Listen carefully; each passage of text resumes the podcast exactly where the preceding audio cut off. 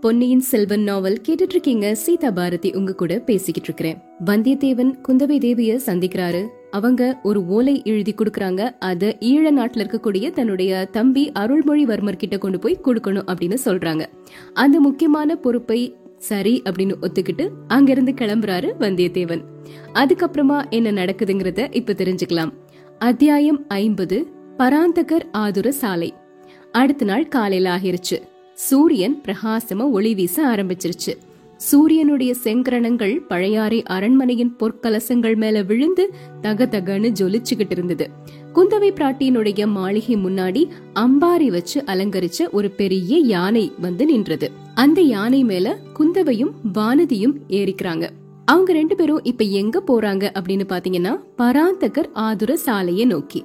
பராந்தகர் ஆதுர சாலை அப்படிங்கிறது படை வீடுகளுக்கு நடுவுல இருந்த ஒரு மருத்துவமனை. படை வீடுகள்ல இலங்கைக்கு போர் புரிய போன வீரர்களோட மனைவி பிள்ளைகள் பெற்றோர்கள் எல்லாருமே இருக்கிறாங்க. அவங்களுடைய நலனுக்காக ஒரு மருத்துவமனையை குந்தவை அவங்க சொந்த நில மானியங்களின் வருமானத்தை கொண்டு ஸ்தாபிச்சிருக்கிறாங்க. அதுதான் பராந்தகர் ஆதுர சாலை அதுக்கு அப்படி ஒரு பேர் எதனால வந்தது அப்படின்னா சோழ குலர்த்தவர் எப்பவுமே அவங்க முன்னோர்களை போற்றக்கூடிய வழக்கம் உடையவங்க இல்லையா? அதே மாதிரி குந்தவையும் அவங்க மூதாதையர்களில் ஒருவரான பராந்தக சக்கரவர்த்தியை போற்றக்கூடிய விதமா பராந்தகர் ஆதுர சாலை அப்படின்னு பேர் வச்சிருக்கிறாங்க. அந்த ஆதுர சாலைக்கு பக்கத்துல வந்த உடனே யானை இப்போ நிக்குது. முன்னங்கால்களை முதல்ல மடிச்சு அப்புறம் பின்னங்கால்களையும் மடிச்சு தரையில படுத்துருச்சு. பெண் அரசிகள் ரெண்டு பேரும் அந்த யானையிலிருந்து கீழே இறங்குறாங்க. அவங்கள பார்த்த உடனே சுத்தி இருந்த மக்கள் எல்லாருமே வந்து ரொம்ப சந்தோஷப்படுறாங்க. அவங்க கிட்ட நல்லா பேசிக்கிறாங்க. ஆதுர சாலை உங்களுக்கெல்லாம் உபயோகமா இருக்கிறது இல்லையா? வைத்தியர்கள் தினம்தோறும் வந்து தேவையானவர்களுக்கு மருந்துகளை தர்றாங்களா? அப்படின்னு இளவரசி கேக்குறாங்க. ஆம் தாயே ஆம் தாயே அப்படின்னு நிறைய மறுமொழி வருது. மூணு மாசமா இருமல்னால கஷ்டப்பட்டுட்டு இருந்தேன். ஒரு வாரம் வைத்தியர்கிட்ட மருந்து வாங்கி சாப்பிட்டே குணமாயிருச்சு அப்படின்னு சொல்றாங்க ஒரு பெண்மணி. அம்மா என்னோட மகன் மரத்துக்கு மேல ஏறி கீழே விழுந்து காலை உடைச்சிட்டான். வைத்தியர் வந்து கட்டு போட்டு பதினஞ்சு நாள் தான் மருந்து கொடுத்தாரு.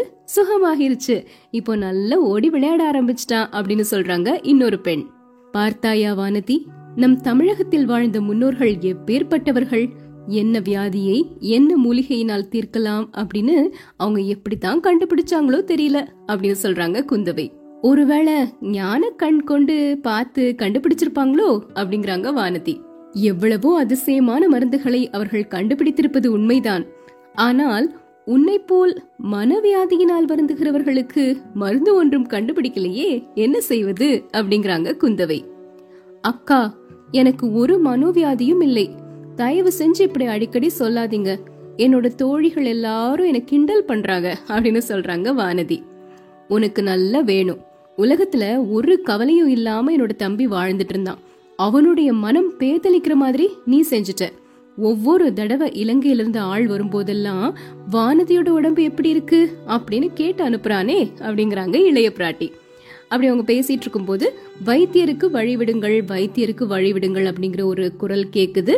பராந்தகர் ஆதுர சாலையினுடைய வயது முதிர்ந்த தலைமை வைத்தியர் இப்ப வர்றாரு. வைத்தியரே கோடிக்கரை பக்கத்து காடுகளில் சில உயர்ந்த மூலிகைகள் இருக்கின்றன அப்படின்னு சொன்னீங்க இல்லையா? அங்க போறதுக்காக ஒரு வாலிப வீரனை உங்ககிட்ட அனுப்புனேன். அவர் வந்தாரா? அப்படின்னு குந்தவை கேக்குறாங்க. ஆம் தாயே அந்த சூடிகையான இளம்பிள்ளை வந்தான். ஈசான சிவபட்டர் அழைத்து கொண்டு வந்தார். தாங்கள் அனுப்பிய வீரன் இலங்கை தீவுக்கும் போய் வருவதாக சொல்கிறான் அப்படின்னு சொல்றாரு அந்த மருத்துவர். இலங்கையிலிருந்து கூடவா மூலிகை கொண்டு வர வேண்டும்? அப்படின்னு வானதி கேக்குறாங்க. ஆம் தாயே அங்கே இன்னும் அபூர்வமான மூலிகைகள் கிடைக்கும். நான் எதிர்பார்க்கும் மூலிகைகள் மட்டும் கிடைத்துவிட்டால் சக்கரவர்த்தியின் நோயை நானே கட்டாயம் குணப்படுத்தி விடுவேன் அப்படிங்கிறாரு வைத்தியர். கடவுள் கிருபையினால் அப்படியே ஆகட்டும். இப்போது அந்த வாலிபன் எங்கே? அப்படின்னு கேக்குறாங்க குந்தவை. உடனே அவர் உள்ள இருக்கிறாரு அப்படின்னு சொல்லிட்டு உள்ள அழைச்சிட்டு போறாங்க. உள்ள போய் பார்க்கும்போது அந்த வாலிபன் நம்ம வந்தியத்தேவன் அங்கதான் இருக்கிறாரு. புதிய முறையில உடை அணிந்திருக்கிறாரு. வானதி அவரை பார்த்த உடனே அக்கா குழந்தை ஜோதிடரின் வீட்டில் பார்த்தவர் மாதிரி இருக்குதே அப்படிங்கிறாங்க. அவர் மாதிரி தான் எனக்கும் தோன்றுகின்றது. ஜோதிடரை பார்த்த பிறகு வைத்தியரிடம் வந்திருக்கிறார். உன்ன மாதிரியே இவருக்கும் ஏதாவது சித்த கோளாறு போல இருக்கு. அப்படின்னு சொல்லிட்டு வந்தித்தேவனை பார்த்து ஏன் ஐயா சக்கரவர்த்தியின் உடல் நலத்துக்காக மூலிகை கொண்டு வருவதற்கு இலங்கை போக ஒப்புக்கொண்டவர் நீர்தானா? அப்படின்னு கேக்குறாங்க. வந்தியத்தேவனுடைய கண்களும் இமைகளும் வேற ஏதோ ரகசிய பாஷையினால பேசுற மாதிரி இருந்துச்சு. ஆனா வாயினால மட்டும் ஆம் இளவரசி நான் தான் இலங்கைக்கு போகிறேன். ஒருவேளை அங்கு இளவரசரை பார்த்தாலும் பார்ப்பேன். அவருக்கு ஏதாவது செய்தி சொல்ல வேண்டுமா? அப்படின்னு கேக்குறாரு. பார்த்தால் அவசியம் இந்த செய்தியை சொல்லுங்கள். கொடும்பாளூர் இளவரசி வானதிக்கு உடம்பு சரியாகவே இல்லை. அடிக்கடி நினைவு இழந்து மூர்ச்சை போட்டு விழுகின்றாள். இளவரசியை சுயநினைவோடு பார்க்க வேண்டுமானால் உடனே புறப்பட்டு வர வேண்டும் அப்படின்னு சொல்லுங்க அப்படின்னு சொல்றாங்க குந்தவை. அப்படியே தெரிவிக்கிறேன் அம்மணி அப்படின்னு சொல்றாரு வந்தியத்தேவன். ஐயா அப்படிலாம் சொல்லிடாதீங்க. உங்ககிட்ட கெஞ்சி கேட்டுக்கிறேன்.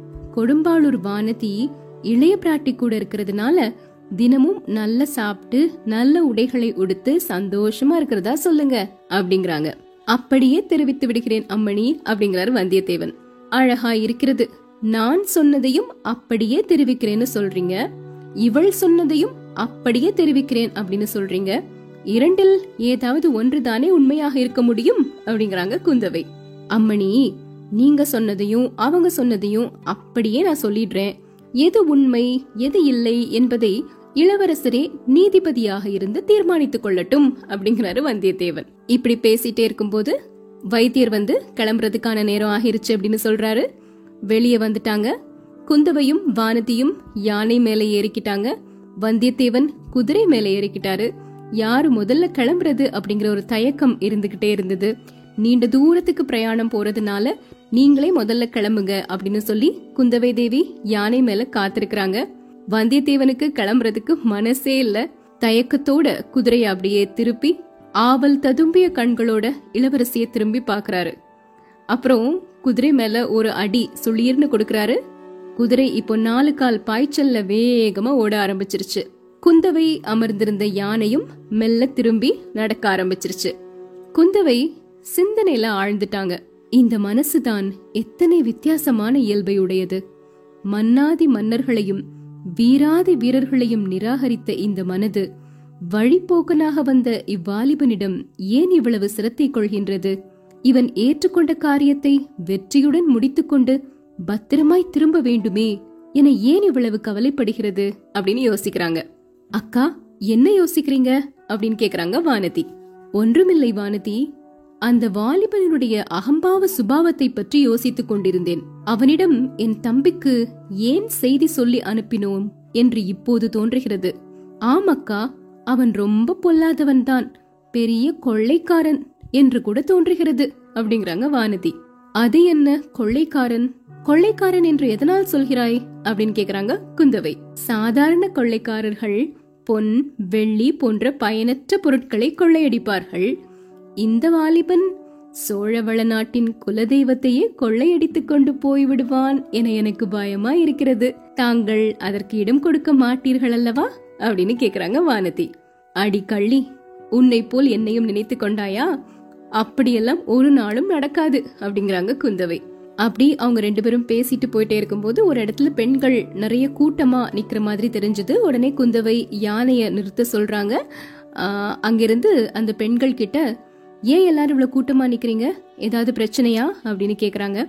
தாயே இலங்கையில் உள்ள எங்கள் புருஷர்களை பற்றி ஒரு செய்தியும் இல்லையே. அவங்களுக்கு இங்கிருந்து அரிசி அனுப்பக்கூடாது அப்படின்னு பழுவேட்டரையர்கள் தடுத்துட்டாங்க. வயிற்று சாப்பாட்டுக்கு இல்லாம எப்படியுமா அவங்க சண்டை போட முடியும்? அப்படின்னு. அதுக்காக நீங்க கவலைப்பட வேண்டாம். மாமல்லபுரம் துறைமுகத்திலிருந்து அவங்களுக்கு வேண்டிய தானியம் போயிட்டு தான் இருக்குது. பழுவேட்டரையர்கள் என்ன செஞ்சாலும் உங்க இளவரசர் சும்மா விட்டுருவாரா? சோழ நாட்டு மகாவீரர்கள் பட்டினி கிடக்கும்படி பார்த்துட்டு அவர் இருந்துருவாரா? அப்படின்னு சொல்றாங்க இளைய பிராட்டி. இதுவே வேறொரு சந்தர்ப்பமா இருந்ததுன்னா இப்படி ஒரு விஷயத்தை கேள்விப்பட்ட உடனே குந்தவை அங்கேயே இறங்கி அந்த பெண்களுக்கு இன்னும் நிறைய சமாதானம் சொல்லியிருப்பாங்க. ஆனா இப்போ குந்தவையின் மனம் வேறு விதமான சஞ்சலத்துக்கு ஆளாகி இருந்தது இல்லையா? அதனால தனிமை வேணும் அப்படின்னு நினைக்கிறாங்க. அந்த காரணத்தினால யானை இப்போ அரண்மனையை நோக்கி மெதுவா போயிட்டே இருக்குது. இதுக்கப்புறமா என்ன நடக்குது? நாளைக்கு தெரிஞ்சுக்கலாம்.